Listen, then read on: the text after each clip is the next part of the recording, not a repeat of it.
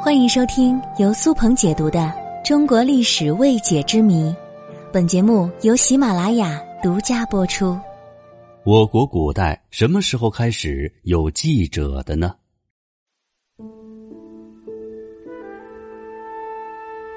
我们都知道，记者是从事信息采集和新闻报道的人，但是“记者”这个词其实是到了十九世纪九十年代才开始有的。在古代，与记者的职责职位最相近的职位应该是史官。史官是一种专门记录和编撰当代大事件的官职，这其实和现在的记者干的活儿也差不多，因为当代的大事件在后代来看，那不就是历史了吗？各个朝代对史官的分类大多不同，但是可以大致的分为两类。一类负责记录，记录皇帝的言行与政务得失。有趣的是，皇帝本人不能阅读这些记录内容，这从而就增加了真实性。而另一种史官便是专门编撰前代的历史，著名的有孔子的《春秋》，司马迁的《史记》。那照这么说，孔老夫子算是我国历史上的第一个记者吗？在春秋战国时代，新闻传播孕育而生。这时的主要表现形式有两种：口头传播和文字采集。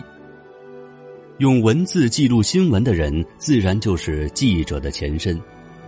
当时政府设有太史、内史、外史、小史和御史。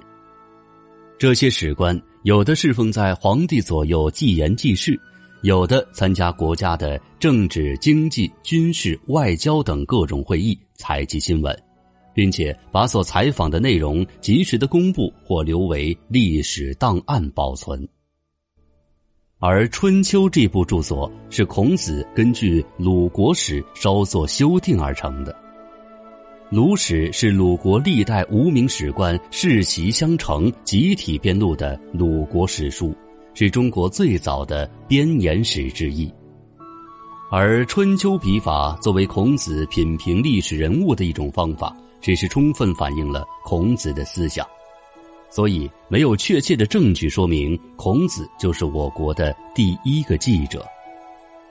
其实啊，早在夏代的奴隶制国家机构当中，已经设置了史官。《吕氏春秋·先史篇》记载。夏桀荒淫无道，太史令钟古出其土法进行劝谏，无效，即弃而奔商。意思是说，夏桀昏庸无能，太史命令一个叫钟古的人用他的治国之道进行劝谏，但是夏桀没有听取，他就放弃了在本国的职位，而投奔了商。这种具有八卦性质的记载，确实早在夏朝就已经存在了。其实，在古代做这一行也是很有风险的。根据《春秋左传·襄公二十五年》记载，春秋时齐庄公与大臣崔杼的妻子私通，崔杼在得知了事件真相之后，就设计杀了庄公。然后再立庄公的异母弟弟楚臼为君，是为景公。崔杼也自封为国相，飞扬跋扈，专断朝政。齐国太史公如实记载了这件事，崔杼大发雷霆，立即下令杀了太史伯。不仅如此，太史的两个弟弟太史仲和太史叔也如实记载，最后都被崔杼杀了。崔杼还恐吓太史的第三个弟弟太史季说：“你三个哥哥都死了，难道你不怕死吗？你还是按照我的要求，把庄公之死写成暴病而亡吧。”可是太史季正色回答说：“据事直书是史官的职责，失职求生不如去死。你做的这件事迟早会被大家知道的。”我即使不写，也掩盖不了你的罪责，反而会成为千古笑柄。崔杼顿时语塞，下令太史记马上离开。太史记走出来，正好遇到南史氏执剑而来。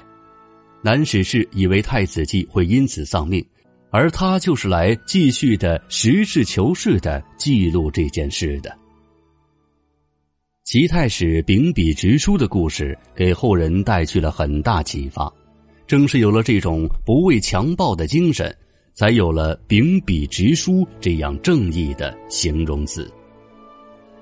这是古代的所谓的记者们用生命为代价为今天的文字工作者换来的最高美誉。虽然我们今天一听到记者，很多人可能会联想到那些咄咄逼人、拿他人的隐私做爆点的一类人，但是我们还是要相信，世界上还是有正义公道的记者，将清清白白的事实通过自己传播给大家，客观的记录这个时代，这是媒体人的责任。